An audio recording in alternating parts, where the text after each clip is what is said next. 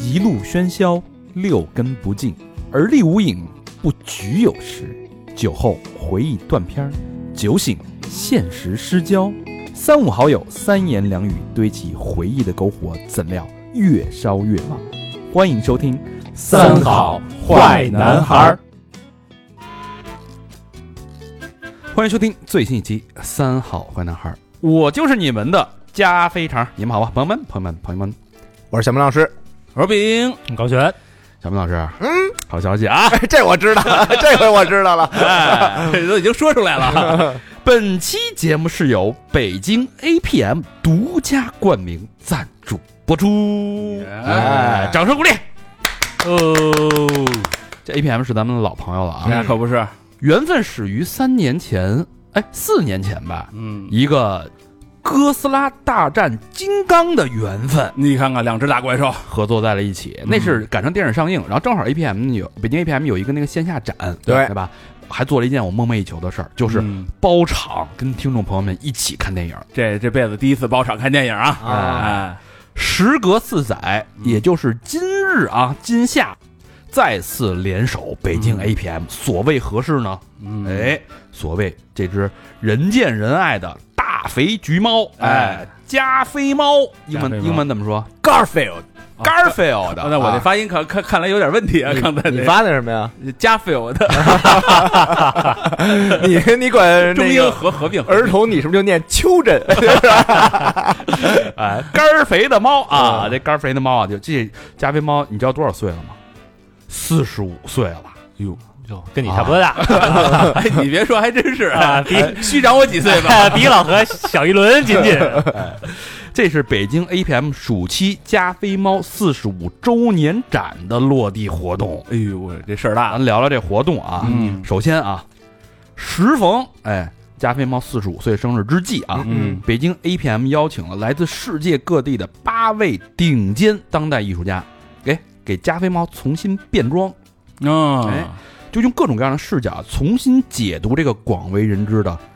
大橘猫形象。 JK 啊什么的，是吧？都得穿上，哎有这个吧？有有非常难受的吗？各位艺术家啊，可谓八仙过海，每个人的特点都非常的突出啊。啊，就围绕这个加菲猫这个形象、这个流行元素进行了一个全新的演绎，嗯，从而构建出艺术感十足的专属于 APM 的加菲猫画卷。嗯哦这有意思这很期待啊！这天马行空，能能看看他这个想象力能到多大？这个脑洞，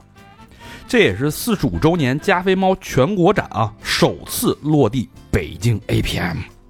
这在北京 APM 一层的中庭啊，嗯，做了一个大型的一个艺术装置，壮观了，壮观了啊！嗯你在那能干嘛呢？有一个漫画互动拍照区，它不是最经典的四格漫画吗？对啊，对对对，你可以身临其中。嗯，哦，你就成角色了，你哎哦，这不是加菲猫过生日吗？跟他一起，跟寿星一块儿拍张合影，嗯，哎沾沾喜气，是吧？嗯蹭点好运。你你就是那乔恩啊，你就是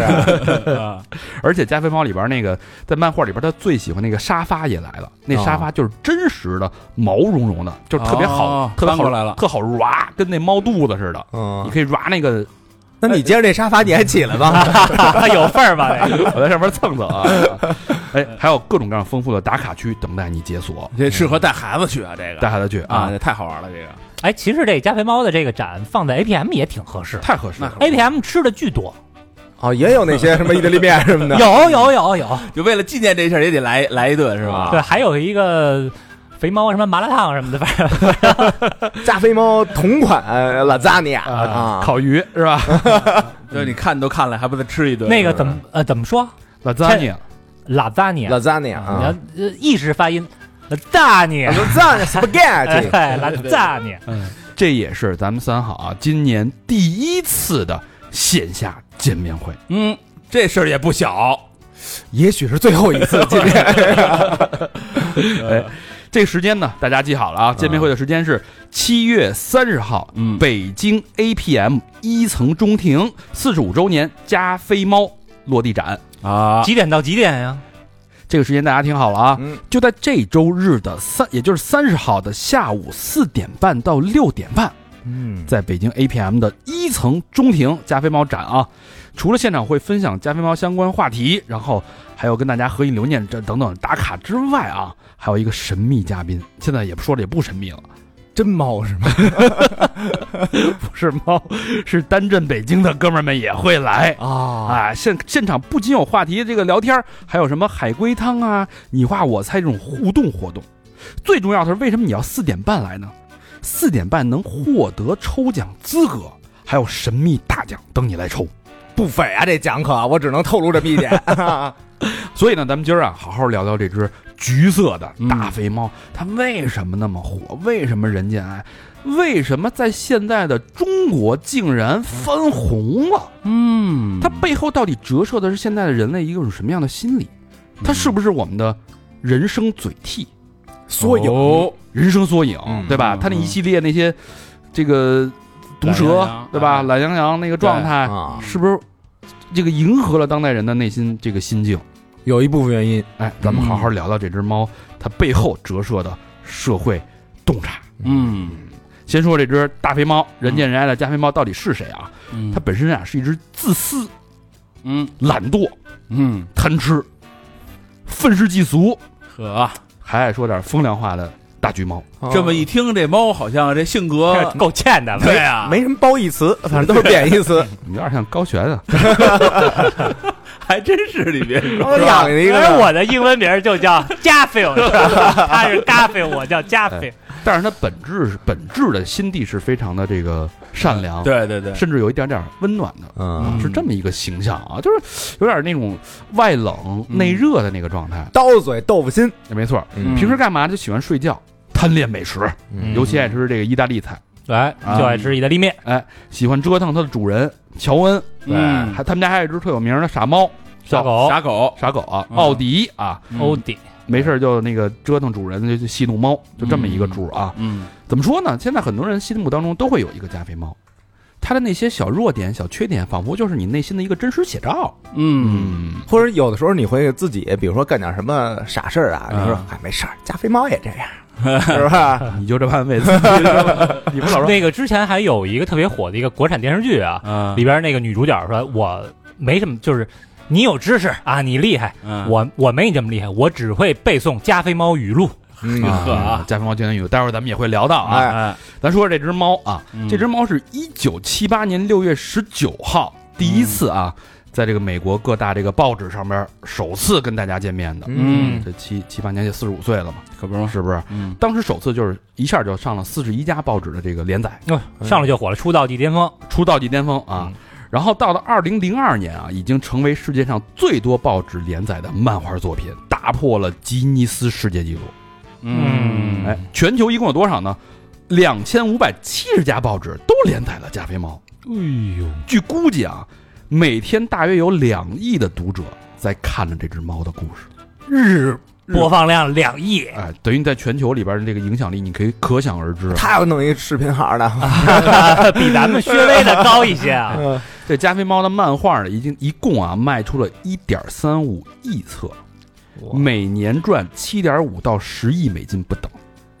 哟，这小孩儿真爱看呀，这个不光作是者不光基是本小孩儿上了就这一部作品吃八辈子了，啊十八辈子、是吧？？这作者是谁呢？叫吉姆·戴维斯，哦，加菲猫之父，加菲猫之父啊。嗯嗯一九、年啊，他在福布斯全球亿万富翁排行榜排到第八百零四位，哎呦，就靠这只猫就上位了，就就靠真没嗯就少赚靠啊一只猫。嗯他之前一直是一个，他原来也是广告公司的啊，啊，是做什么版画什么的，一这做设做计的呃，对对对，差不多吧，啊美工，美工你你瞧人家美工 干的，我去比那那俩藤子和不二雄这二位 好像稍微厉害点儿之前一直默默无闻啊，嗯给人们那个人家漫画师啊当助手。啊。然后后来呢，他就是我也想做作品，那我画吧。一开始他画了一臭虫，啊，，画了一漫画爸爸，哎，主 主角是一臭虫。然后后来编辑说：“说你这什么呀？”他说：“我这，他说，他说自己琢磨说这也是，这臭虫确实不太讨人喜。嗯他说：“那画什么呀？”他就看啊，当时他创作之前最火的漫画，动物的漫画主角儿是谁呀？史努比。啊哦，是根狗，狗，他说有狗了，他说那我来一猫得了。啊就这么简单随意。啊，他就顺着自己的记忆开始回想。他说：“我从小到大，我跟猫这个有没有什么渊源？他最早的时候啊，他是在农场长大的，啊，啊，那个漫画里有，是吧？嗯农场里边呢有这么十几只农场养的猫，你说流浪也不流浪，散养也不散养，啊反正就就是一个生态链上的这个十几只猫。嗯他就天天回忆这猫长什么样，他说我还对猫还真的有印象，所以加菲猫其实是把这十几只猫的这个形象特点嗯给它浓缩在了一起。那这个名字怎么来的呢？嗯哎，这其实啊，这名字就是他爷爷的名字，啊，他爷爷就叫加菲。啊他爷爷是一个什么样的人？是一个很精明，但是嗯脾气不太好，很低调呢，却又热心肠儿嗯这么一人，啊，合着他把这周围的元素全给集合起来了，把他的成长经历全部浓缩在这一只猫身上，哦啊，要不是值钱呢哎，这挺巧的这个，啊，是吧？嗯就是他的一个成长的一个缩影。啊嗯就这么就这样啊，这加菲猫就出现了。嗯出现了之后呢，嗯就一下受到他受到，其实很多是受到成年人的喜欢，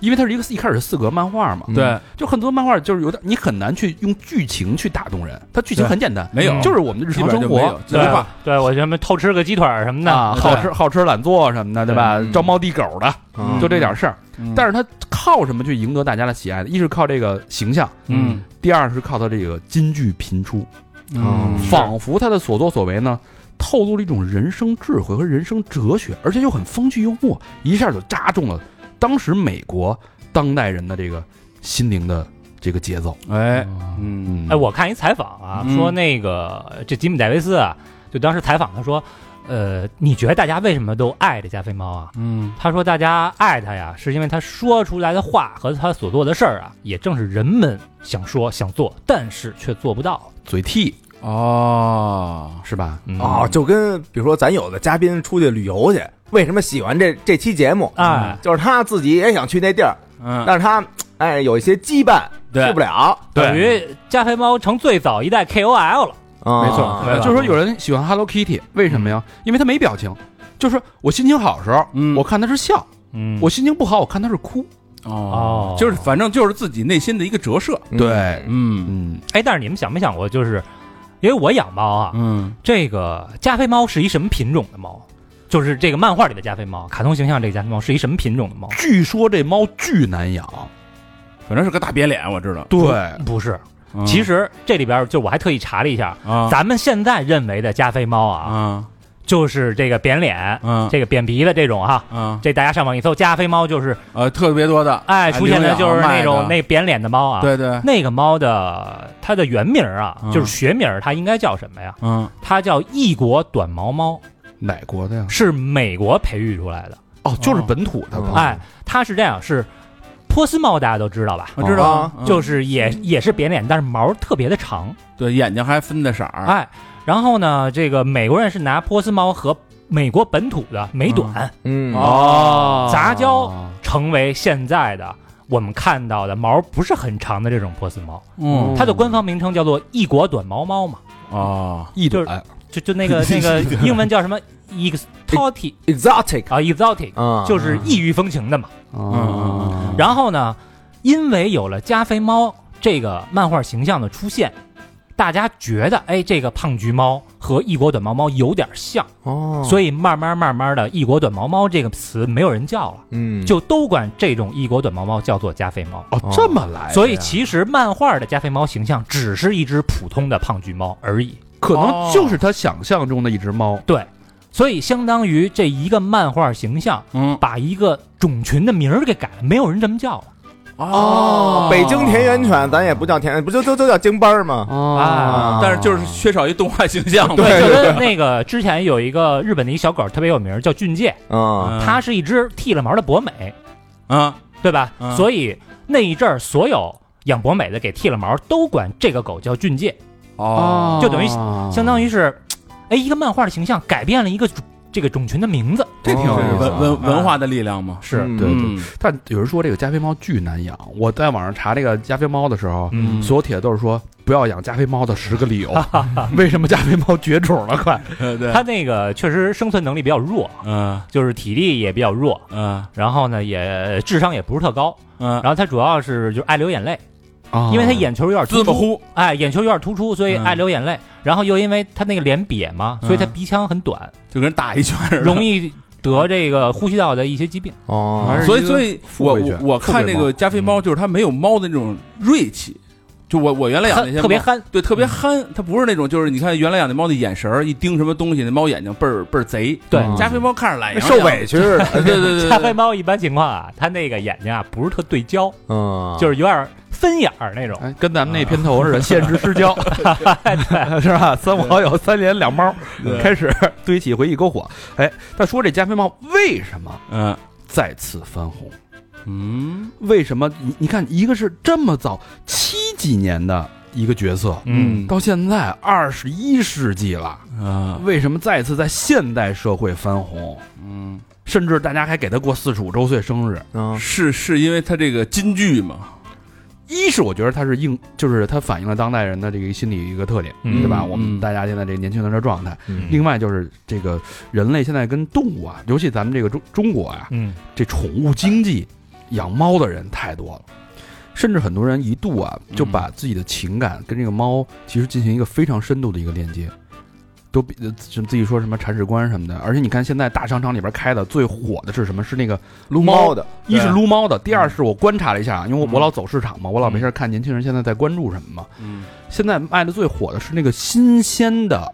呃，没没加工的纯天然的猫粮。嗯哦，它就讲究的是一个纯天然，然后那个有机什么的，反正就特别复杂，现在巨这种猫粮、狗粮，甚至还有定制的，巨贵。对就是咱一对一定制。比嗯如说你养什么猫，这个什么狗，啊你把它的一个习惯啊什么嗯都跟我这个来说一下，嗯然后它是什么种，啊，我每天给你做，每天给你送。哦，那等于不是工厂，就个人啊，个这人属于对定制化哎嘛啊呦我天哪！小厂呗， 就是对对，嗯啊所以说，现在的当代的都市人愿意给猫花这么多时间、精力和金钱，就说嗯明我们重视它。我为什么重视它？因为我跟它有感情，嗯，嗯，我离不开这只猫，离得开自己的手了，就也离不开这只猫去了 啊。难点儿，我可以没有女朋友，我啊可以没有男朋友，啊但我离不开我们家这只小猫，嗯哦，对吧？这高老师其实有感情，高老师对猫的感情特别深。就是以前啊，嗯呃，出去旅游啊，或者说出差啊，嗯去个几天什么的，其实是没什么感觉。嗯但是就最近啊，真的假的？真的就是我们家有就有一只猫啊，嗯它老爱这个爬人身上，啊，就是爬人身上睡觉啊什么的。嗯，你一天不爬吧，我还有点难受。哦哎是你之说之前这我是嫌它沉，嗯就是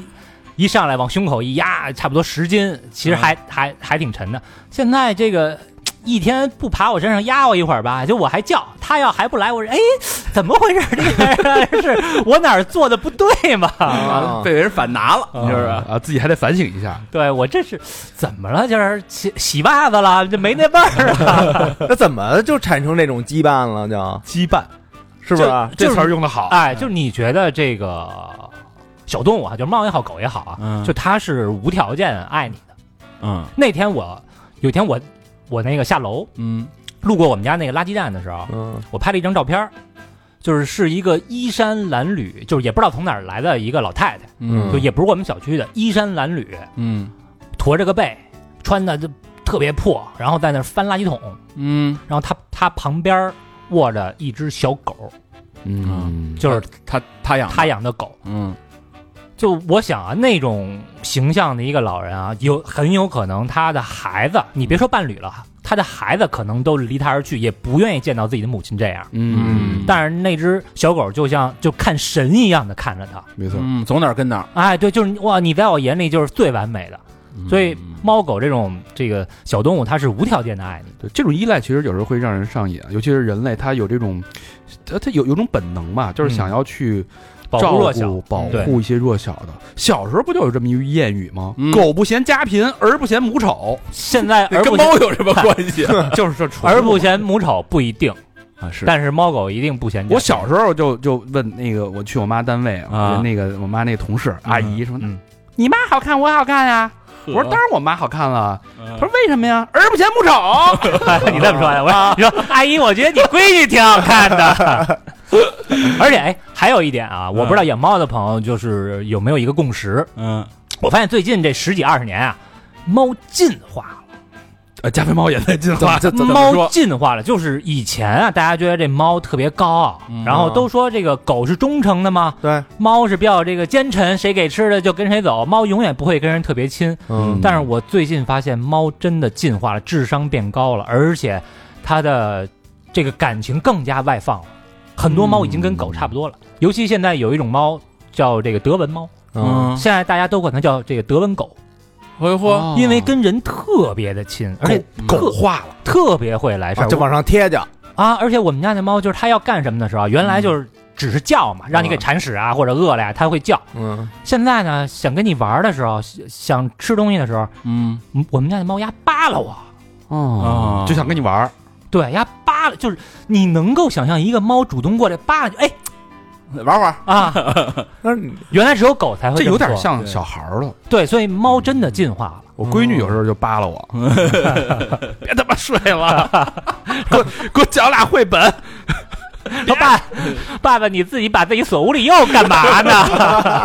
啊敲哎门呀，这叫又干嘛呢你？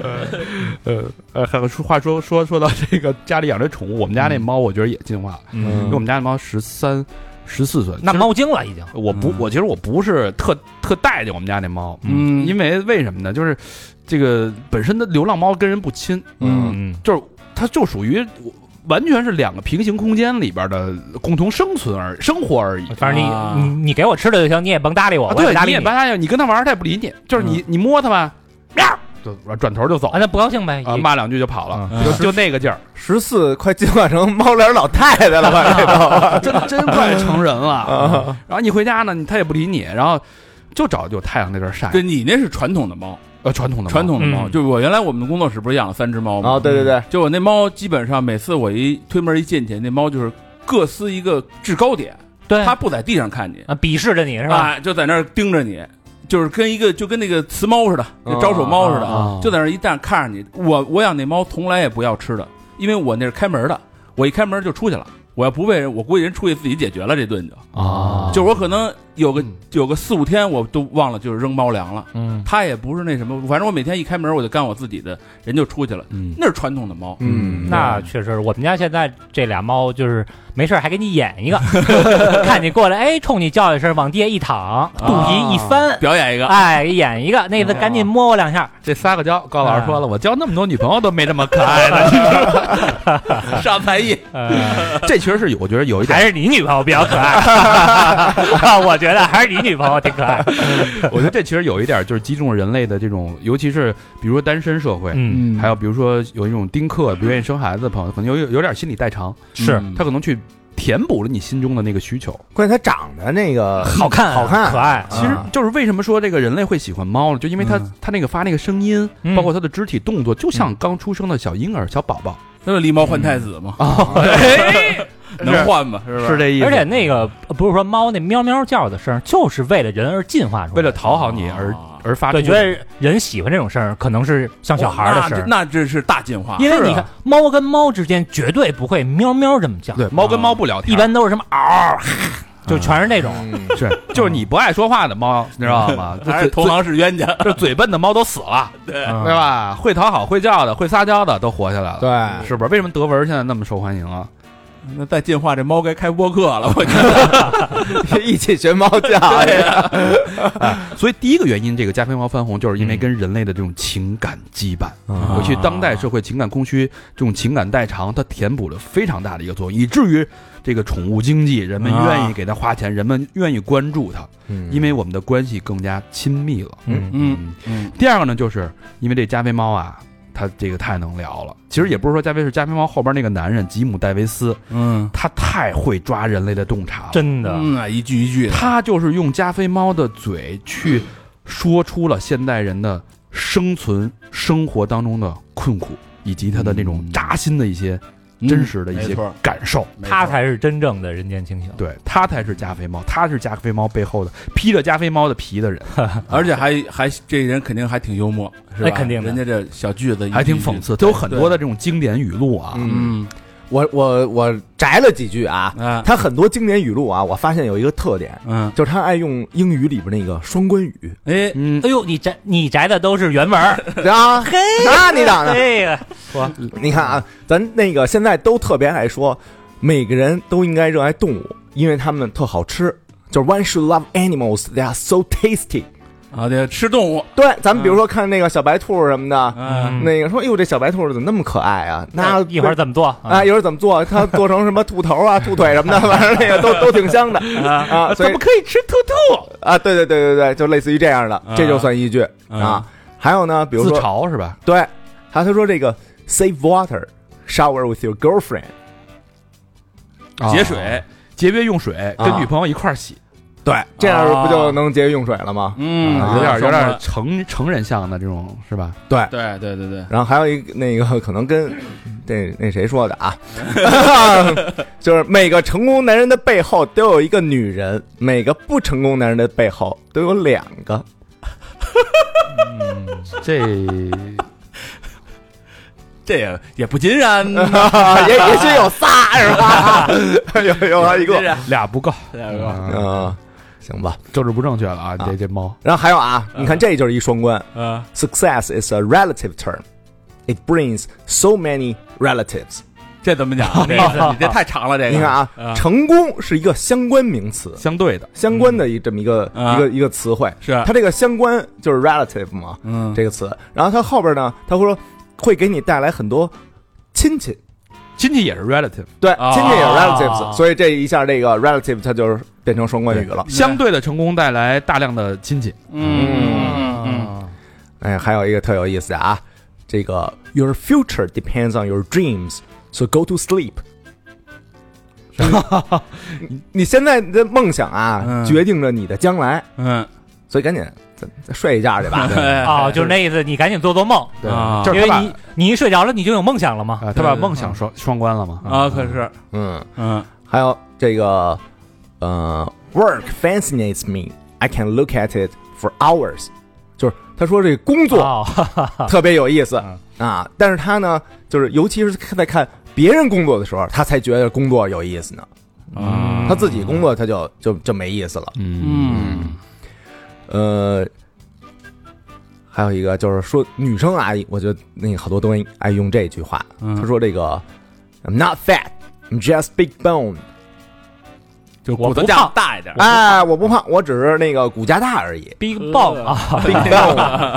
，Big Bang 四没有四是吧大？骨头 bone 的，对我骨啊呃哦骨架大，棒的啊，对对对对。还有一句那个是大肠特别爱推崇的啊，哎，嗯我从不抱怨，啊这倒是，嗯啊嗯，除非有人听。哎师叔酒的时候找一人，嗯是是是刚才来的时候不是抱怨一圈儿了吗？ 啊，是是吧？抱怨来我，抱怨老何，没啊有，我只是在陈述客观事实，是吧？去店里每次，因为我们不是经常会那个轮值去店里去打打工嘛，啊，人都说了，我问那个店长，人说高老师去的时候，你别让高老师来了。私下跟我说，我说怎么了？在那不干活，使那边跟使使使唤不动，编，你就在这儿编。你这都不是抱怨，你这是拉仇恨了，已经开始，哎跟那加菲猫似的。嗯啊 对，呃，最后那我得去吃俩鸡腿儿去，我再。最后我选这个，我特特喜欢啊，就是啊 No matter how much you have, a pizza can make you feel rich。啊，甭管有多少钱，啊，一一块披萨都能让你觉得你是一富翁。是这翻译成这个，啊其实都有对应的这个咱们自己的话啊嗯该吃吃，该喝喝，是不是？啥事儿别往心里不是不是搁。不是不是，这个就是你多有钱，嗯，啊你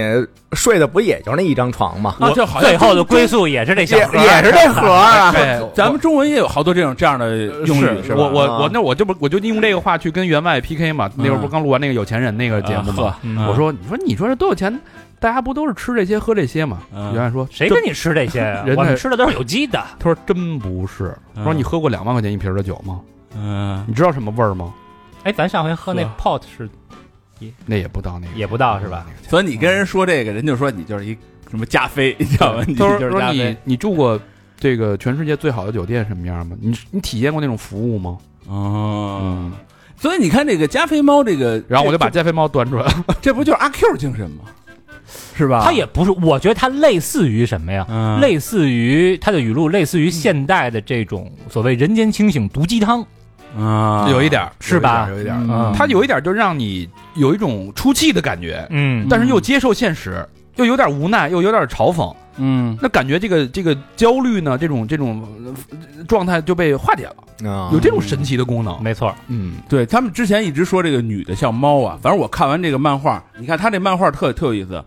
这加菲猫跟这人的交流都是画一圈儿是想象出来的，等于其实不是他说话，对，他他就是是不张嘴的，他不张嘴，他俩互相是是他俩其但是他俩听不懂的有时候是感觉是能沟通的，但是鸡同鸭讲，嗯，对就跟一男的跟一女的，就是你说什么他根本就不 听，他说那你根本也听不懂，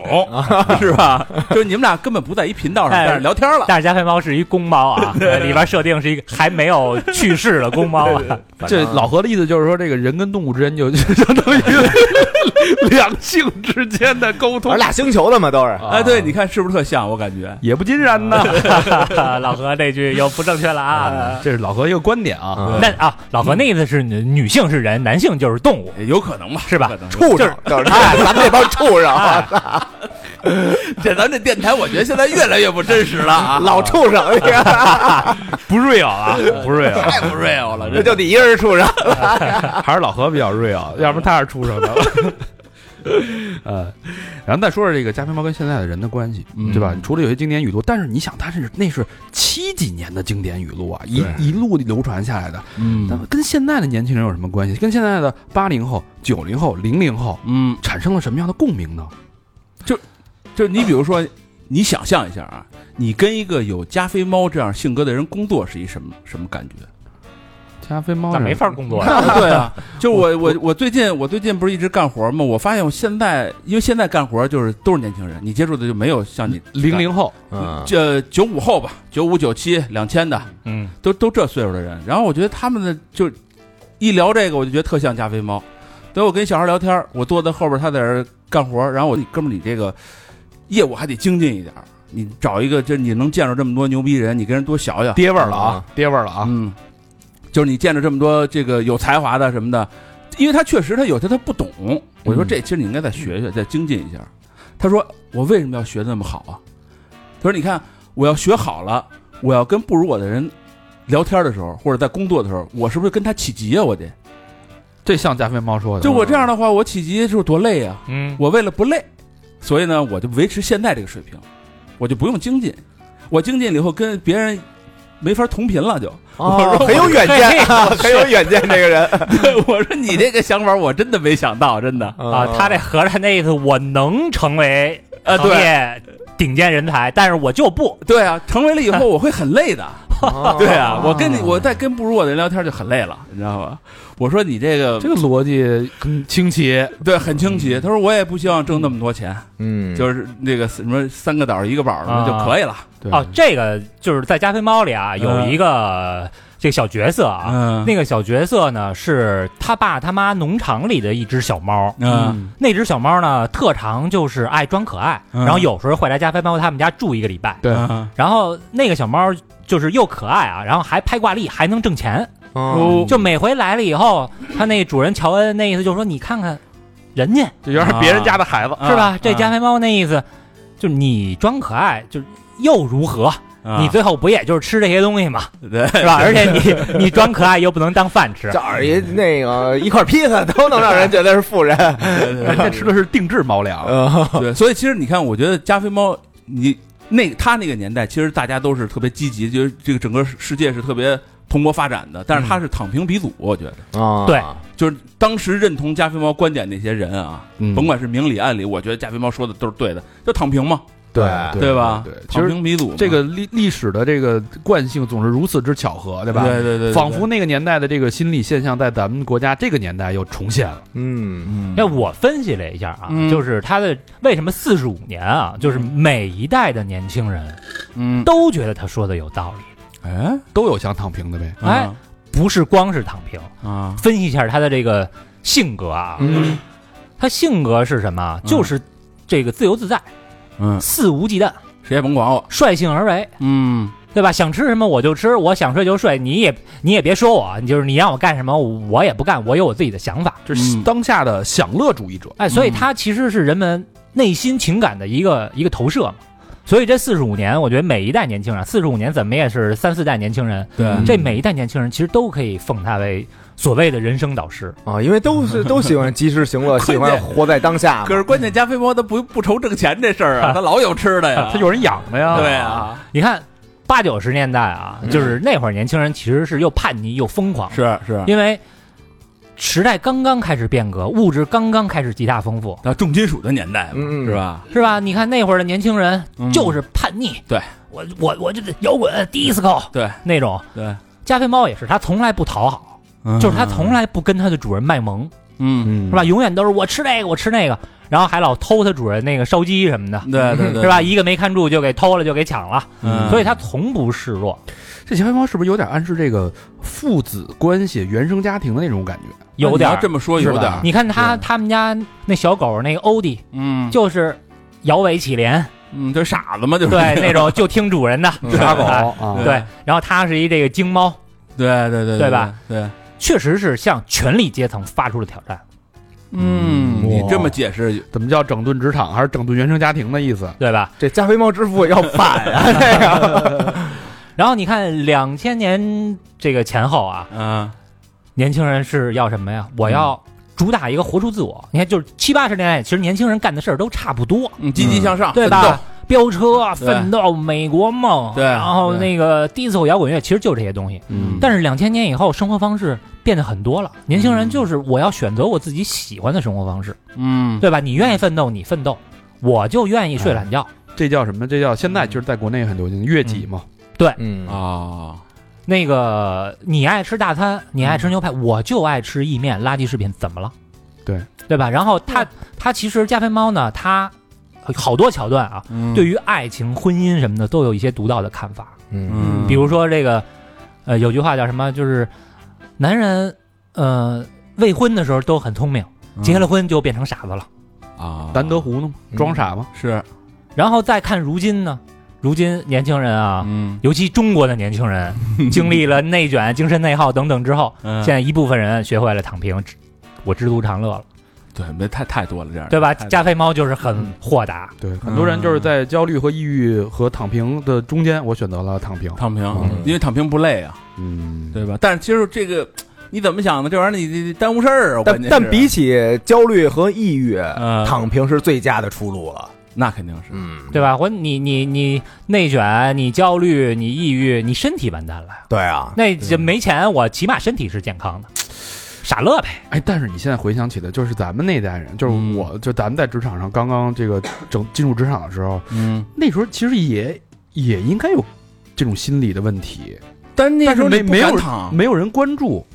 但没是人没人关注。那会对儿职场就我我我现在我我不太能理解啊，因为在我的、我嗯那个年代，就是职场里边所有人都是必须必须敲尖了脑袋往上，所有人都在往上挤，对，都在冲，没有人说就是想躺。嗯，你在职场上，至少我的职场是看不到就是躺的人，因为咱对们啊，八零后啊，从小就是被骂大的，而嗯且从小就是千军万马过独木桥。嗯那会儿小上小学的时候，我记得老师就说儿说，你们这一波嗯，就八二八三这一波嗯，学生是最多的，没错，对嗯考试是最难考的。嗯就属狗的嘛。对，升高这么中、升初中就是，升高中也是，考大学一样也是。我是我是觉得是咱们那一波啊，人不算太多，但是咱们是能看出博的希望。你知道现在我一问，现在小学一个小学一个年级多少班吗？多少呗？二十二个班，啊什么学校啊？就随便就你看我们家对，就就我们家楼下那小学，玉祥小学，二十二个班，咱不是老龄化社会，怎么那这么多孩这子呀？比如说，原来一说五一班那谁谁谁谁怎么 着，这一说五二班这个，因为现在五他。二零班的玩意儿因为他为什么？因为现在合并校区，啊，都合并了这一个学校原来是一个小学分好几个年级，现在就是一年级部，啊。啊那边二三年级部，那边四五六年级部。那你只能说学校少了，对，呃学校少了，而不是说学校多了。嗯，啊就学学，但是现在学但是那生样肯给定学生多造成一个就是卷呀，人多呀。我们周围我这一啊年级这要考一年级第一， 那确实厉害，好几千人。 对啊，这太恐怖了。这个你就一般四十人，二楼八百多的，这个加菲猫，我觉得它有好多话说出来的好多话，其实，呃，无论是七十年代、八十年代、九十年代、两千年代，甚至是在今天，啊，好多话其实都是适用的。嗯那小明说了好多英文的，我跟我给大家念点中文的，中文哎，中文的。有一集是什么啊？啊那个来一小母猫，啊，一见哎开始喜欢啊，啊想跟人搭讪，胸膛也挺挺起来了，啊！腹肌也给收起来了，缩肚子了，哎，开始在这表现。嗯小母猫呢，没理他，嗯，过来把猫粮给吃了。嗯嘿加菲猫一巴掌就把小母猫扇飞了， 太没绅士风度了。完事儿说一什么呀？嗯哎，这爱情啊，来得快，去得也快，就差这一顿饭，只只有这猪肉卷儿啊才是永恒的。嗯，就是一涉及到利益爱情，就是变成了就是嗯爱情只是一种情绪嘛，嗯对吧？嗯我喜欢你和我讨厌你，嗯我伤心我难过，其实是一样的，是一种情绪嘛。嗯，物质是不灭的，我吃到嘴里才是我的。就是情绪跟欲望、本能的欲望是是两码事儿。对你想他是饱和饿，这是本能的欲望，哎，现在年轻人也不谈恋爱了吗？嗯是吧？很多年轻人也也不愿意谈恋爱，嗯，没错，就就觉得爱情虚无缥缈。对，其实人早七十年代，加菲猫就告诉你了，咱们也应该这样，情什么情怀不情怀的，把钱挣兜里才是真的，正兜你也没欲望啊，你也不花呀。没得买。然后还有一个有一集是什么嗯啊？就是这加菲猫说了啊，说哎，那个乔恩问你，就是你怎么不抓老鼠？就是特别希望他能抓老鼠。啊，尽一个猫的本分对，加菲猫说有意大利面，谁还吃老鼠呀？啊，现在的家猫确实不抓老鼠，因为没必要。嗯，对，对就这个。咱们刚才说进化，这也是进化的一部分，就是功能没了。啊嗯，呃这是退化了，然后有有一集啊，是嗯那个有一老鼠啪跑过去了，嗯那乔恩说加菲猫快上， 加菲猫就上啪就把这老鼠这个给抓住了。嗯，刚抓完，哟，坏了，我别给摁死了吧？说小宝贝儿，你你快缓缓。 结果一看这个老鼠缓回来了，嗯他松了一口气，嗯，说那个明儿咱再演啊， 那意思。我抓老鼠，但是我不把它弄死。明儿它还出来，我永远不会失去我的工作，我的长期饭票永远需要哎我，。这职场多管用这一招儿，职场哲学，就是领对导吧跟上面讲，在底下假装记笔记似的啊永呗。嗯远有事儿干，你知道吗？还有一说什么呢？嗯我今儿啊吃多了，嗯，吃了九个汉堡，呵，说哎，这个第九个汉堡啊味道也不错，嗯但是呢不如前八个好。嗯，嗯，什么意思？你再好吃的东西，你吃多了也也也腻也也不好吃了吗？这小明儿有经验，小明儿最多时候吃过六个汉堡，七个七个七七个个啊，七个是吗？七个啊巨无霸啊，七个巨无霸，七个九八呀，对完事儿喝水了吗？ 俩大可乐啊，你没你没跟活着那大俩爷俩大可乐。直接给你撑 死。这这我真是我是亲眼所见啊你，要不是我你要不是我亲眼所见，不可能有如此震撼之感。而且那会儿是你知道有有一年，嗯，呃，那个巨无霸是买一赠一，嗯，他时候他吃了七这个，疯狂经济起来这是吧？又那买买一赠一呢，还差一没吃了吗？第二第天八个那味儿味儿不行了吗？没前七个好了呀。哎还是前期好， 还是前七个啊？呃，我太佩服了。哎呀，这加菲猫呢，它偶尔啊，嗯偶尔还有点鸡汤。嗯比如说，曾经说了一句啊，说一我们应该有更好的方式开始新的一天，嗯而不是千篇一律的在每个上午醒来。嗯，嗯那怎么着中午醒来？哎，你看他偶尔就还有个鸡汤，那意思我可以在其他的地方与诗和远方醒来。呵，嗯，那时候就玩这个了哈，嗯， 哎确实鸡汤，还毒有鸡汤，还有一些育人之道啊，嗯说如果你不想给谁东西吃的话，你就让他想着点什么。嗯不想什么意思呢？嗯吊着，就是育人之道啊，老板、领导、嗯上面的人，我不想让你觉醒，啊，那你就有点事儿干。就奶头乐计划嘛，哎，嗯是吧？对哎，就是奶头乐奶计头划乐计划嘛，你看看人，因为我听过好多话啊，嗯就说啊，有你可以带入媳妇儿，带入孩子，带入员工，嗯就是好多身边的朋友说啊，嗯说你就是你你要不想让谁谁谁每每每天给你找事儿，你就嗯得给他找点事儿干。啊，嗯，你不找他事儿，他就找你事儿。哎，嗯对我们我们邻居啊，每天啊嗯遛孩子，嗯，就是给孩子抱一篮球， 明儿带着孩子滑雪去了，嗯说反正这东西啊我也爱玩儿，我就让他跟我一块儿玩儿，回家他就睡觉，嗯那倒是，对吧挺哦累嗯的呀。省得给我找事儿嘛。确 实是，确实是你这个没养过孩子，你不知道这小孩儿的精力多 精旺力盛啊，精力之旺盛啊，咱们拼不过，我多希望他跟我们家猫换一换。 还聊过爱情，嗯爱情说什么呢？爱情就像照片儿，需要大量的暗房时间来培养。嗯，对对，我也看这剧了。爱情就是吧张照片儿，嗯哦，暗房暗房实验是怎么讲？暗房啊，黑灯瞎火嘛，什就么都你不看不见啊，所以好多东西你不能太早的就露出来啊。就是 love is blind，对呀，我啊我睡觉咬牙放屁吧唧嘴，我不能太早让人知道。嗯呵，就是要有自己的这个黑暗的嗯，空间。嗯是吧？说还跟欧弟说啊，说我永远都不会做对不起欧弟的事儿，就他那狗嘛。嗯，哎，也许不 是永远，嗯啊，永远到底有多远？哎、啊这这是这是厚黑学，这属于对吧？之前看那电影，啊，说你把谁谁给我砍了，嗯，这是我兄 弟，我我砍他得 加钱， 对吧？所以诺言呢也是不可靠的。所以站在加菲猫身后的吉姆·戴维斯，其实是一个人间清七醒，八十年代人就人间清醒的这么一个人。嗯，这种清醒呢，在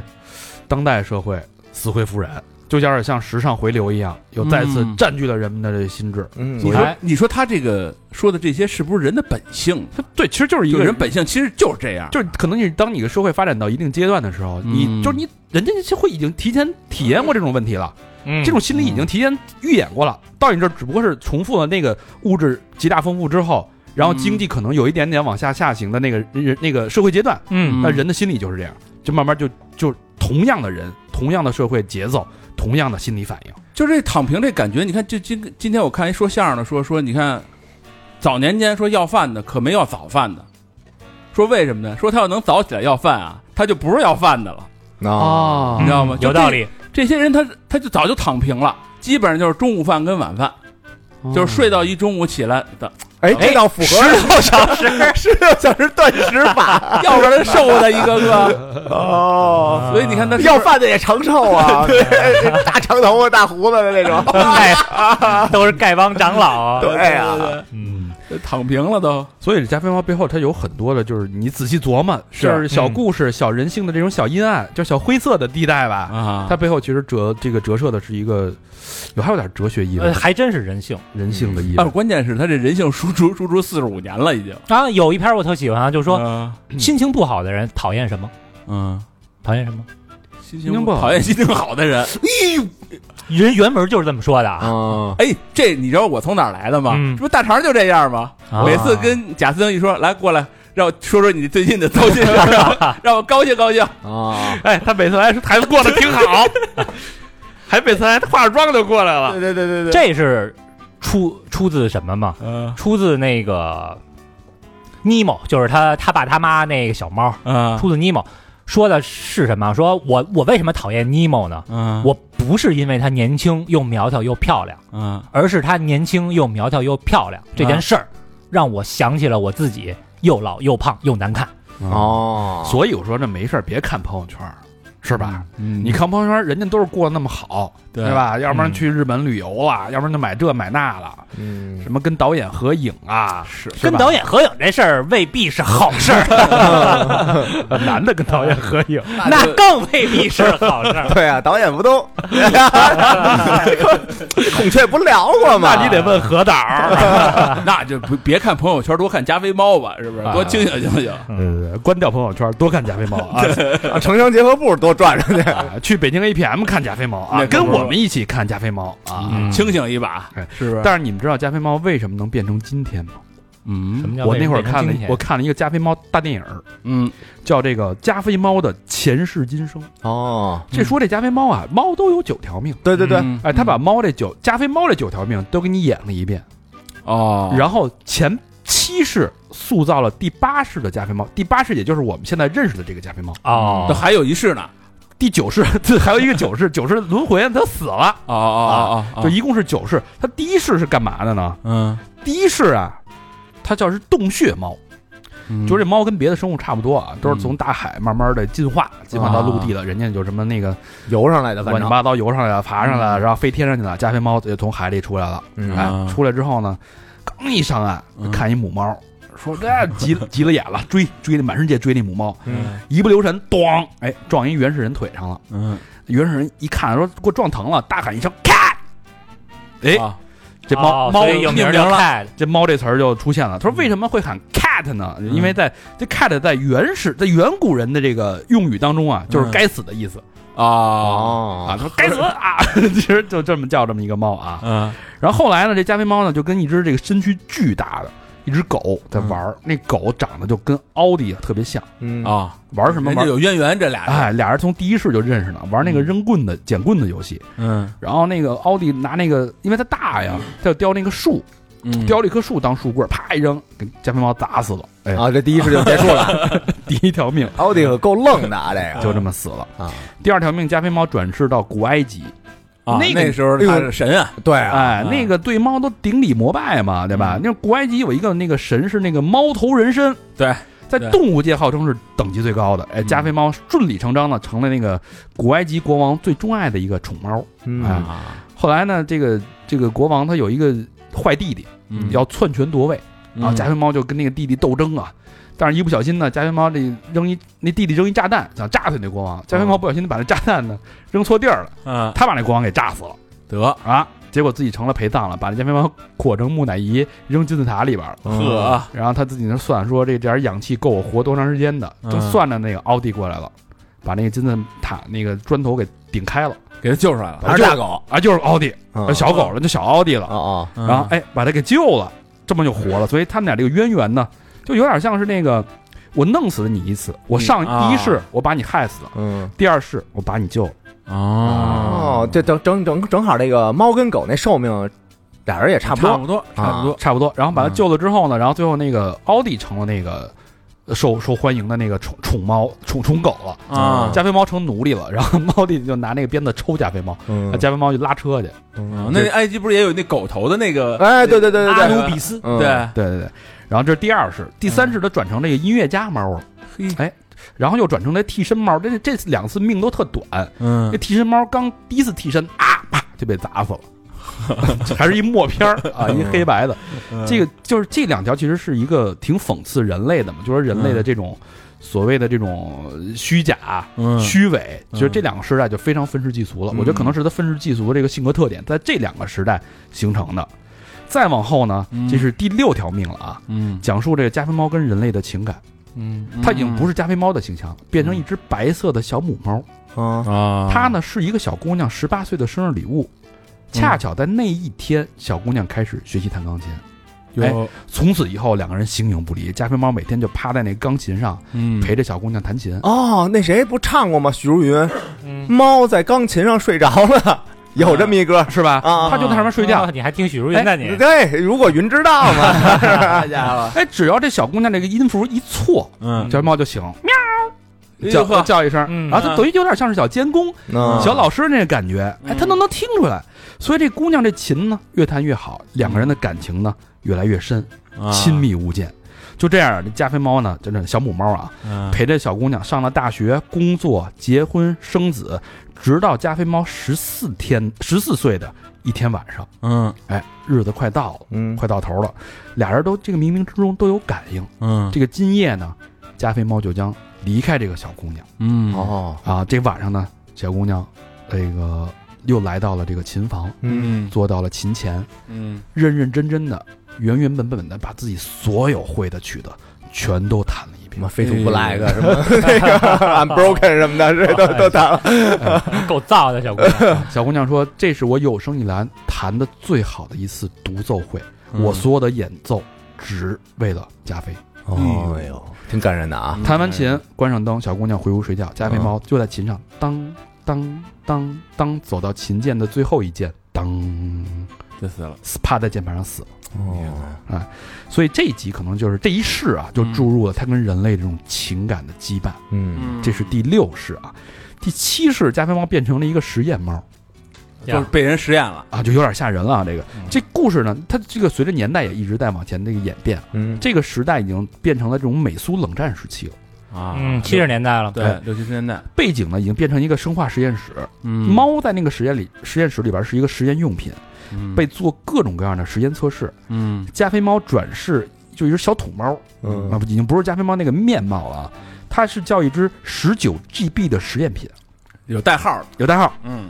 有一次打完针之后呢，这医医生啊就准备开始解剖加菲猫，哦有，要看它这打完针之后身体有没有什么器官的变化。嗯这慌乱之中，加菲猫死里逃生啊，嗯就是一路跑，逃出了实验室，最后到了一个河边儿，伴随着月色啊，嗯这药开始起效了。嗯加菲猫变异了，变成了一只大狼狗。 哦有点跟银河护卫队似 的。猫能变成狗这个狗长得跟就刚才那个军队里边所有的军犬是一模一样的，嗯，啊，所以人们再也找不到十有十九 GB 这个实验品的这只猫了，而啊多了一只不知名的军犬，嗯啊那也就是说，之前的那些军犬可能都是小猫，也有可能啊。有可能是吧嗯对？要不然有怎么变成也有可能说是加菲猫其实对人类有这种深深的恐惧，但是无奈之中，它以一种人类最友好、最能接受的方式隐藏在、潜伏在嗯人类身边。你还不愿意走，哎那有智慧了，这个嗯，嗯到第八条命就是咱们这这一世了啊，嗯这一世反正就是就是这这个一这个状态吧，就是说加他前边讲了一下这个加菲猫是出生的这个故事，嗯出生这不是那个七八年六月十九号开始正式那个连载吗？嗯嗯那天晚上也是加菲猫出生的那一天，啊，嗯加菲猫他妈把它生下来的时候，它就这么大这么肥，呵哇，丫就没小过。嗯它出生在一个意大利的一个餐厅的厨房，啊，要不爱吃意大利面 的，对第一口吃的就是意大利这个千层面啊啊，所以拉你啊，对，嗯所以这也是它之后一生当中最爱吃的一个食物。嗯然后后来就是因为这个老板觉得它太能吃了，就把它扔到宠物店了，不是扔扔出那个大街上了，嗯就被宠物店给呃送到宠物店了。嗯后来就被它的主人这个收留了，对啊乔被恩乔恩收留了，嗯，哦同时也把这个欧迪这个收留了。这是这个第八条命。最诡异的是第九条命啊，也就是加菲猫的最后一条命。不是第八条命还没死呢吗？现在是啊，但是就是它就是、呃可能是平行时空吧啊那第九世呢，它是一个太空猫，变成一个宇航员太空猫，嗯在一个飞行器里边啊，迷失在银河系。这个时候呢，奥迪已经没有实体了，嗯它变成一个计算机，嗯哇，有点像那个贾维斯似的那个、嗯那嗯个嗯虚拟人啊。嗯贾主任，哎，就在这个加菲猫烦恼自己说：“我操，我这就是最后一条命了，这怎么办啊？真烦！”这时候来了一个巨大的银河战舰啊，上面出了一个那个战舰司令说：“啊，再过几分钟你就要死啦，我就要灭亡你！”哎，几番挣扎还是被灭了。最后呢，加菲猫就见了上帝了。嗯加菲猫说：“那跟上帝说辩解说，那个说给我九条命，这不公平吧嗯还不公九条命还怎么着？？”上帝也挺胡闹的，说：“啊，确实不公平。那你怎么着？那你选一世再活一次啊？”然后加菲猫说：“他说那你给我选吧。”上帝说：“我们这电脑坏了，没档 案，你自己选吧。”然后说：“那那加菲猫说，要不然就从头再活一遍嗯，呵，？”上帝说：“行。”然后他说：“哎，那是谁？那也是猫吗？”然后说：“啊，这也是猫，那其实就是奥迪。迪啊啊，所以奥那猫也活了九条命，所以他在九世轮回里边都有这只猫，就是因为狗啊都有都有这只狗，啊嗯，就是因为这个上帝也挺胡闹的，让他又重活了九次，让猫跟狗一起轮轮轮世了九次啊。哎呦，那俩嗯人俩人真是这个叫什么传世的好朋友啊，你想，你想这个，他这一世就一千多年啊！嗯，你想，他从那个远古时期对，那可不是一千多年了。七千多年，就嗯是那个那那种蓝顶洞那这什么山顶那蓝天人 那个袁袁某人蓝天周人 口店啊， 啊山顶洞人那会儿就出来了，对啊，嗯所以这是一九八四年就创作出来的，其实加菲猫问世之后的六呃六年啊六年之后创作出来的，其实就可能给大家解释一下为什么加菲猫有现在这种性格，嗯用这种转世的方式巧妙的植入了加菲猫的性格基因。哦那人家这么多年人见的太多了，这这只肥猫来自地球啊，这就是对啊，有点要有点那意思。要不然参透了人生哲理呢。对。 对嗯对啊对，什么没见过？法老人都当过，啊，我有一集特别特别喜欢，哪集啊？这集啊叫《The Slush Monster》，就是淤泥怪兽，啊，是第二季，八九年九月二十三号发的这集，呵，嗯，讲的一看就是那个看看完了第二季、第三季都没开 始看。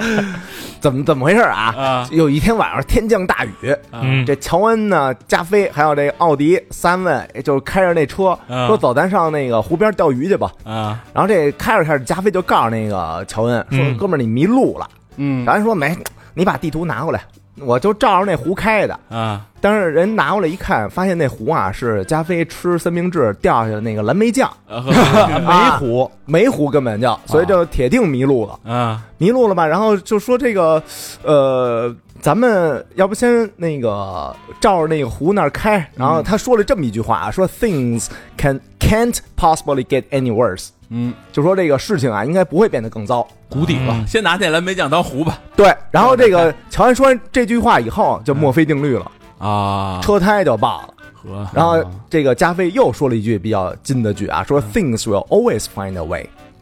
车到山前必有路，不对，就是这个 things 啊，will always find a way to get worse。哦，怎么着都得往坏了变。哎，这跟我们刚才那个嗯新发那首歌《Do Not Trust Hope 呃》不谋不谋而同啊。然后他们就那个停了一，在一个特别老的那个旅馆前面啊，啊。乔安说：“那个咱就换上备胎吧。嗯”结果一掀盖儿，一掀后面那个后备箱，没发现带没不是啊，没有，就是没有那个备胎。嗯，让这加菲呢给换成那个烧烤炉子了 啊，所以这三位呢就只能跟这个破旅馆过夜了，因为他们过了一个加油站，但是这加油站第二天早上才开呢嗯，啊。进去以后呢，乔恩就在前台就摁那个铃儿啊，嗯就蹦出一那个特别怪的那么一个服务员，那么一前台，嗯他那个形象啊，脑袋特尖，然后那个头发都往两边滋着，嗯，就是你看着他有一种那个毛骨悚然的感觉，有点像购物，像小丑那种坏小丑，坏小丑那。嗯然后这时候呢，这个接待员特高兴。嗯，然后他还跟着里边有一叫莫里斯的一个神秘的一个，就不知道是人还是什么东西的这么一个，就是莫里斯，这这终于来客人啦，嗯啊就就那啊意思里边也沫儿，啊。然后带着他那个去房间就是看嘛，嗯，他带着他那这这这三位，然后说了句莫里斯，这房间不错吧？嗯，那意思就是我当时想的，就是可能是这莫里斯就是那个淤泥怪兽出来，他说这个房间不错，是你晚上你把这仨人给参了，啊给吃了。啊，这感觉你问这个房间满不满意？我当时想的是这这意思嗯，啊，然后还说了一句：“我跟警察都希望你们睡得倍儿香嗯，哥，啊。”然后把门关关我上警了。察那边也买通了，嗯然后这加菲猫呢，就当时就有点那个警惕 嗯啊，想就在那个房间里还弄上那个门帐了。嗯然后这会儿呢，乔恩就发现墙上有一块展板，嗯这展板就写了一个关于这个淤泥怪兽这么一个传民间传说嗯啊，说在在什么黑暗黑暗中潜伏之类的。嗯然后这加菲呢，那个说就有点太困，说咱咱就先睡吧。嗯，到晚上的时候，那个狂风大作，嗯把这个窗户弄得就是砰砰乱响。他呢跟那个小奥迪呢就出门就说那个咱看看是不是那个淤泥怪兽来了呵，胆儿够大的，啊！但是一上大厅，把门一开，他把那奥迪就踢出去了。啊，说你跟就在外面，你给我看看去吧，当就就踢出去了。然后这个奥迪呢，就听外边儿就有那个陷入淤泥的那个声音，然后滚滚咣咣咣咣就那样。啊这家加菲就说：“我操，这回真是那个淤泥怪兽把奥迪就给逮着了。啊，”然后但是呢，奥迪又从后门就进来了，没然后死，没死。这个拿水一冲，发现嗯这个奥迪。呃，不是他，他加菲以为，因为他身上不都有那淤泥嘛，嗯就以为这奥迪就是那淤泥怪兽呢。嗯但是拿水一冲，发现没死，嗯啊。第二天早上，他们就那个就离店了嘛，嗯就拆拆 out 的。然后那个店员还问说怎么样啊什么的。嗯送这仨人走了以后，这店员就说：“哎呦，这个怎么咱们就这儿就离不着人，那个就是留不住人呀、然啊后这会儿歘，突然出现了那个淤泥怪兽了，嗯， 然后说了一句：“可能是因为没有有线电视吧我的什么呀这是？”？哎，就是自己自己吓自己呗。这不是不是不是，他这个是什么呀？嗯这个是我为什么喜欢他，就是因为我觉得他是一个特悬疑，最后有点什么小呃邪典电影啊、cult 那种电影那种感觉。嗯但他最后给出的那个淤泥怪兽呢，其实是一个完全人畜无害，嗯而且说的话就是那种特无厘头的那种那种对话，嗯，等于他最后那句可能是因为没有有线电视吧，嗯他这个悬疑他最后给你的结局也是一个令人意想不到的结局，。嗯，嗯你选这一集确实也挺让我意想不到 就就觉就觉就觉得特逗，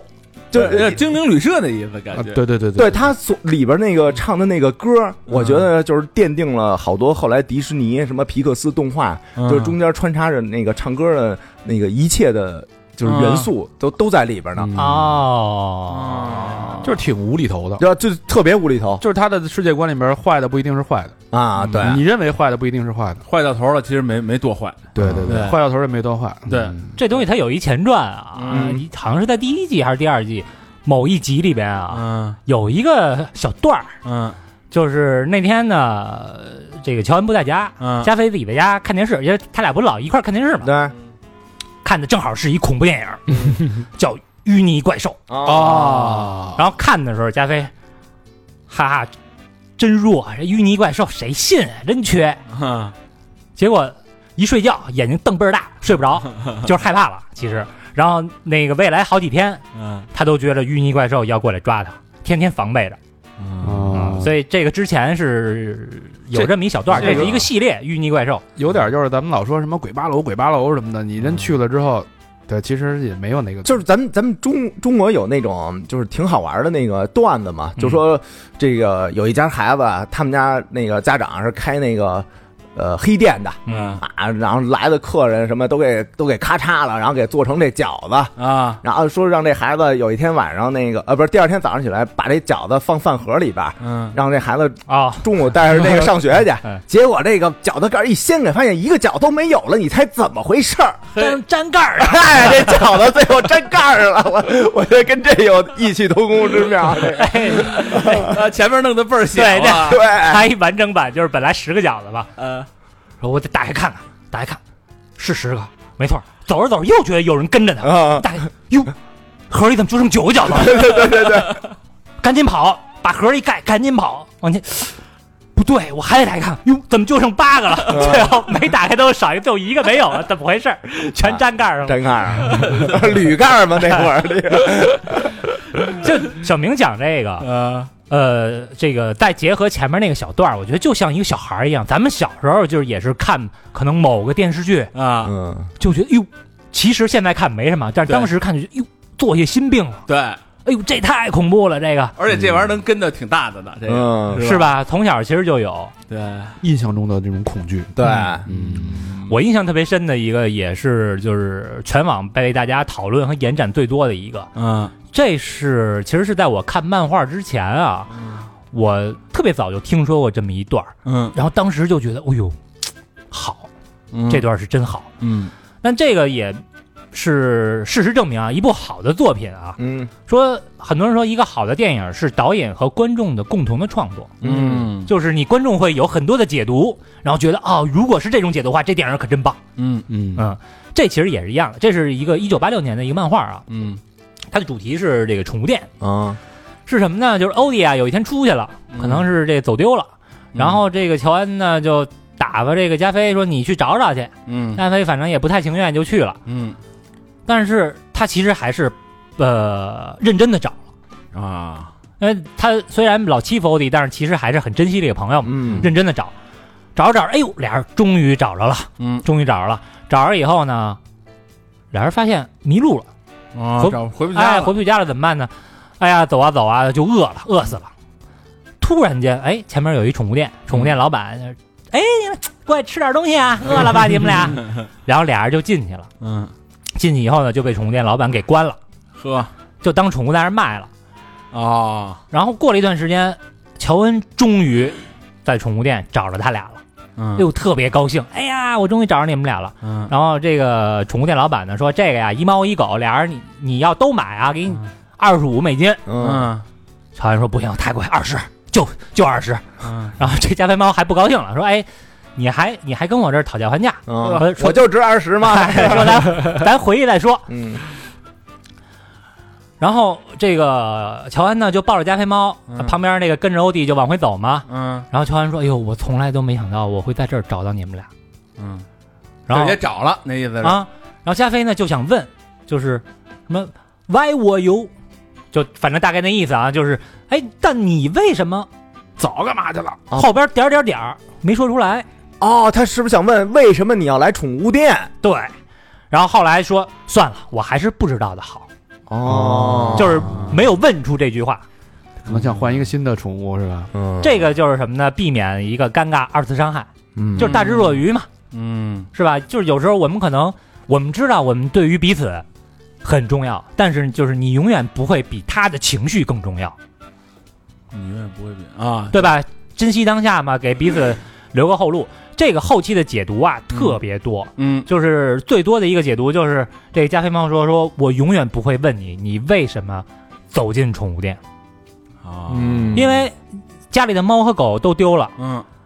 我们应该干什么呢？找啊，贴大贴字报告示啊是吧？什么谁谁给我找着必有重谢，对，哎，等等等等，嗯，你走进宠物店是什么意思？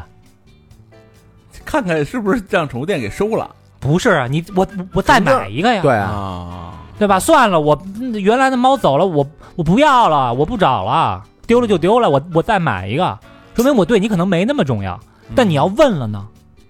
你为什么走进宠物店？你是想再买一个吗？就撕破脸了。就撕破脸了，嗯，这样欢喜的重逢是多好呢？对，人间清所醒以加菲猫嘛，这真是一个顶级的智慧。嗯，有点扎心。但是呢，又有网友啊，嗯，又脑补了，说有反正有这么个后续剧情，但我找了很久啊，英文的网站我也找没看到。嗯有一剧情是什么呢？就是加菲猫嗯临了临了啊，就是可能快死的时候啊，啊，还是一直说了这句话哦，嗯就是他一直如鲠在喉，还是说了说，乔恩，我我不会问你，你那天为什么要走进宠物店。心病了呢啊然后在加菲猫死了之后啊，乔恩在他的墓前嗯说，我也没有告诉你，为了找你，我找遍了全城的宠物店。哦，反转了，了，啊这可能是一番外的一个，就是这个我觉得就是是粉丝们的一一个一个温，情的解脑读补哦，对温情就是解读。就是他俩的这个感情，其实确实已经这个感动了很多人。嗯对，因为我觉得以作者的他的本身的这个性格来说啊，他不会写这种，对对，，而且他我觉得他也就是，其实你背后的解读，他也不会那么邪恶，嗯，就是因为他本身的底色还是温暖的。就这个人，他虽然有点那个口无遮拦，虽然愤世嫉俗，嗯但是他底色是很温情，他还是在在在，就是你感觉看透世事之后，嗯我给你一个温情的一个拥抱的这种感觉。但是最后确实那个漫画啊，确实是这加菲问，那你怎么？算了，我还是不知道的好。就是他有这么一个小心思在里面。哦，对对，这事儿就看你怎么解读。就是就对如果你想找你走丢的宠物，你有可能会去宠物店去寻找，它是一个可能性。嗯，只是说这种可能性你的解读，你要往坏了解读，就是他想换一个新宠物；对嗯往好的解读，就是他一直在找我们，他不不放弃宠物店，他可能找到宠物店，他也会进去看。对，也许他其他的地儿他也都找 找遍了都，嗯对对对对对对对，所以我觉着我以这个作者的本身的这个写作风格，我我还是试图不是我愿意去理解为它是一个温情的一个拥抱。就跟我说的，你看这像不像男女之间的对话，哼是吧？他他其实这个有很多啊，有很多啊嗯特别温情的场面，嗯，比如说呃有两集吧，有一集是，呃这乔恩说啊，说我家那猫啊哪儿都挺好的，就是有一点它太爱玩水，嗯然后就是这加菲在那儿吧啊刨，在那个水池子那儿刨。嗯后来呢，在没有人看到的时候啊，加菲自己说啊，说太好了，我终于帮乔恩找到他的眼镜儿，哦，哦呃，是眼镜还是钥匙我忘了啊。然后还有一集是他们出去露营，露营呢，小白猫自己在这儿溜达，外边儿就是碰见一个动物，一个小动物，浑身都是刺儿，然后说，哎，这是什么动物？然后下一格那刺儿全扎他身上了，说，嗯哦，原来它是豪猪啊。后来回来之后，满身是刺儿嘛，乔恩就表示关心嘛，说加菲猫，哎，你这怎么弄的？用不用我帮忙啊？然后加菲猫说，我自己能处理。然后他就独自进到帐篷，然后啊大叫，嗯啊就是怕怕扎着乔恩，当着人面儿的时候很坚强，嗯自己的痛苦流到人后。哦，就是其实实它是有一些很很温情的这嗯对个东西对在。对对对，就是那集奥迪奥迪被抓了之后，嗯，他不是也一直在去寻找嗯嘛？找啊他后来那个那集也很多人也奉为这个最最温情一集嘛。嗯，那被那个什么抓抓抓狗队的那个啊对对抓了之后，然后他他就回到屋里，他说。我一个人也挺好，我要不要去救他呢？嗯一想起，虽然他很讨厌，虽然他傻不拉几的，嗯，虽然我每天都欺负捉弄他，但是没有他在身边。然后他最后决定啊，去寂去寞去救他嘛。最后一块儿到那个抓狗那一个跟监狱似的，一一大堆流浪狗。然后流浪狗说：“嘿嘿，你们不知道你们将要面对什么吗？对吧？感觉要被处死的那个人，就把他救回来了。嗯，所以就是你咱们看这个加菲猫的时候，也别老看那个那个人间清醒的，看看这温情的也挺好啊，嗯，是吧？就是你就是你时常毒舌，哎，偶尔温情，啊哎，对，这就特抓就人。丰对丰富了哎，它其实我觉得温情它是底色，嗯就是你没有这种温情的底色，你因为爱这个社会，爱这个你的世界，爱你身边的人，你所以才能看得透彻，才能用一些毒舌的方式去解读、嗯去自嘲、嗯去平和，让你达到这种和谐，嗯，嗯对吧？嗯如果你底色就是恶毒的话，嗯你可能说出来的是和颜悦色，可能说的是君子剑，嗯说的是这个吧，对，说的是甜言蜜语，没最错后你背后拿的是砒霜。对，天天说十出九的人是吧？ 我叫表里如一，哦，对吧？嗯表 的表如戏，这个这表是表的，里也是表的。所以 确实如意嘛玩意儿。呃，所以这个就是加菲猫给这个社会最最后的留下最后的温情。其实其实每个人心里，就是我表现的再嗯不羁、嗯，再混蛋，嗯对？吧？再不配合，嗯，其实背后他总有这种善良，非常温暖。没错，呃，也许只是包裹自己温暖的一种手段和装饰而已。就跟好朋友之间似的。哎，嗯好朋友，你说咱没事儿啊，互相口查一无查遮遮拦什么的，嗯，当时说那谁都都都是那真的，那个 互相互相查一查，但是但有事儿他真上啊，啊，也对对对也不也未也未可知，啊就是他呃，你看分事 也分事第一季的时 候啊， 乔恩就说：“哎，加菲猫，我写了一篇文章，你你你看看啊嗯，就是大概意思啊，我有一兄弟， 啊虽然他很笨，啊，就是虽然就是他有有各种各样的缺点，他很贪吃，他很懒，但是我喜欢他在我身边。哦，嗯嗯，然后还有一集就是，其实欧弟本身是有个主人，嗯是乔恩他哥们儿嗯开始带过来的。嗯然后那哥们儿呢，就是跟乔恩这儿显摆嗯说：“哎，看今儿哥们儿这身新衣服怎么样？啊这是一身白西装、白西裤。嗯”然后没等乔恩说话，加菲猫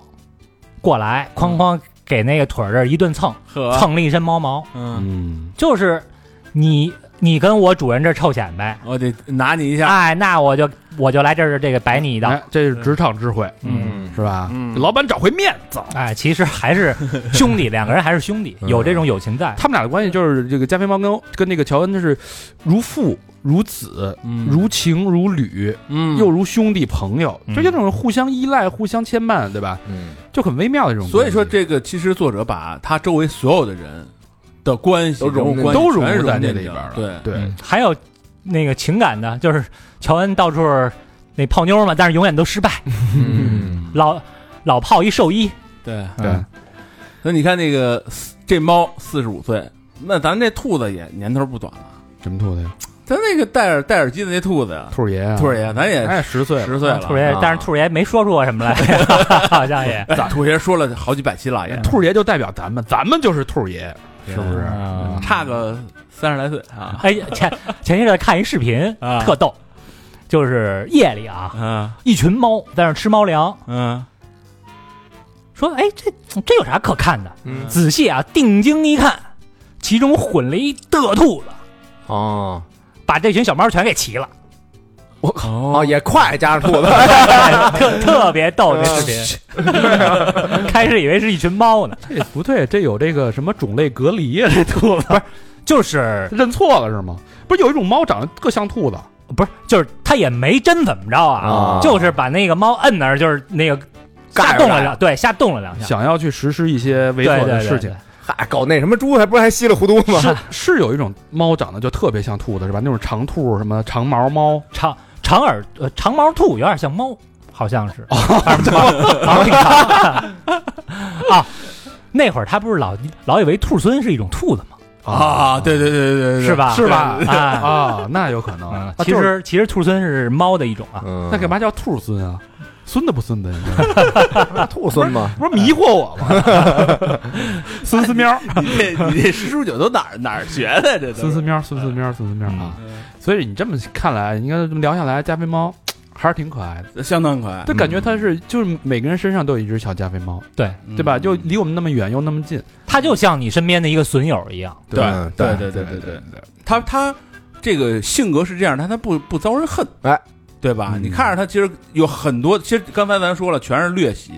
性格上面全是弊端，但是是他办这些事儿吧，他不遭人恨，就生不起来气，生不起来气啊对没错对对对，对对，挺可爱的，嗯，挺真实的，嗯，但又挺温暖的，就是这样一个大肥猫，嗯橘色大肥猫。嗯哎，对，好吧，那这也时间也差不多了啊。嗯，这个节目的最后呢，